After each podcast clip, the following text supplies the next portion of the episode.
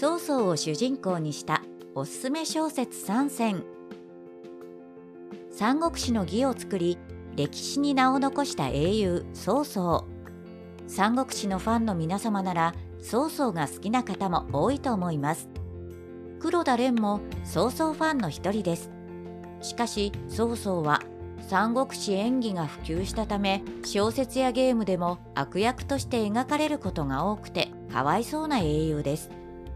そこで今回は黒田廉が一生懸命書店や図書館を巡って曹操を主人公にした本がないか調査、そして黒田廉が曹操を主人公にした小説を読んでおすすめできる小説を3つご紹介したいと思います。ウェブや書店、図書館などを探して曹操が主人公となっている本を調査した結果、曹操を主人公にしている本があると判明しました。さて、どのくらいあるのか。廉が調査しただけでも6冊ほどありました。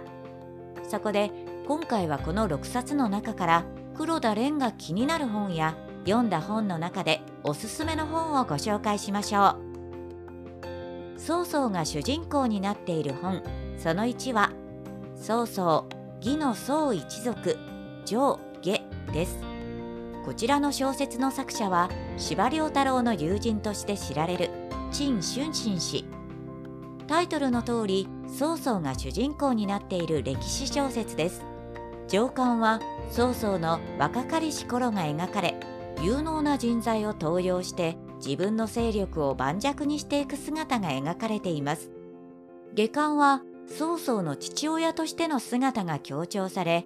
大勢力を築いた曹操が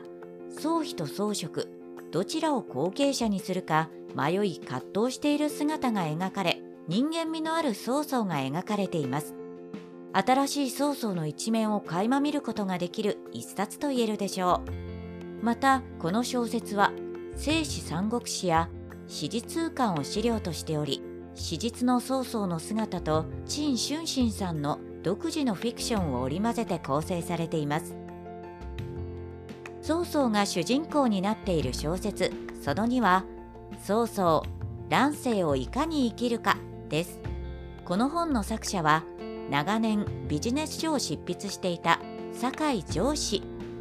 ビジネス書を手掛けていた酒井氏が曹操が生きた三国時代を参考にして現代の課題について記されている新しいビジネス書となっています。曹操が生きた時代を参考にし、現代の時代のビジネスにどのように反映することができるのか。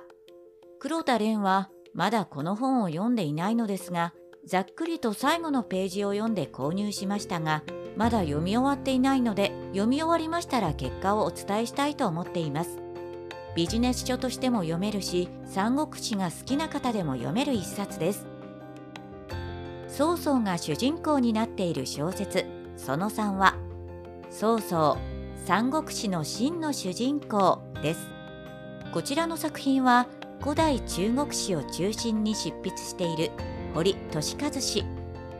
この作品は従来三国志の歴史小説ではあまり取り上げられていなかった曹操が行ってきた政策や制度、曹操が活躍した社会背景などを取り上げています。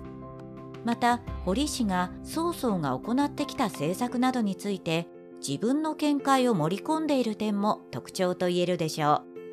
う。曹操が生きた三国時代を深く知りたい方にはおすすめの一冊と言えます。今回は黒田廉が曹操を主人公として取り上げられている本をご紹介しました。三国志演義の曹操はダークヒーローとして描かれています。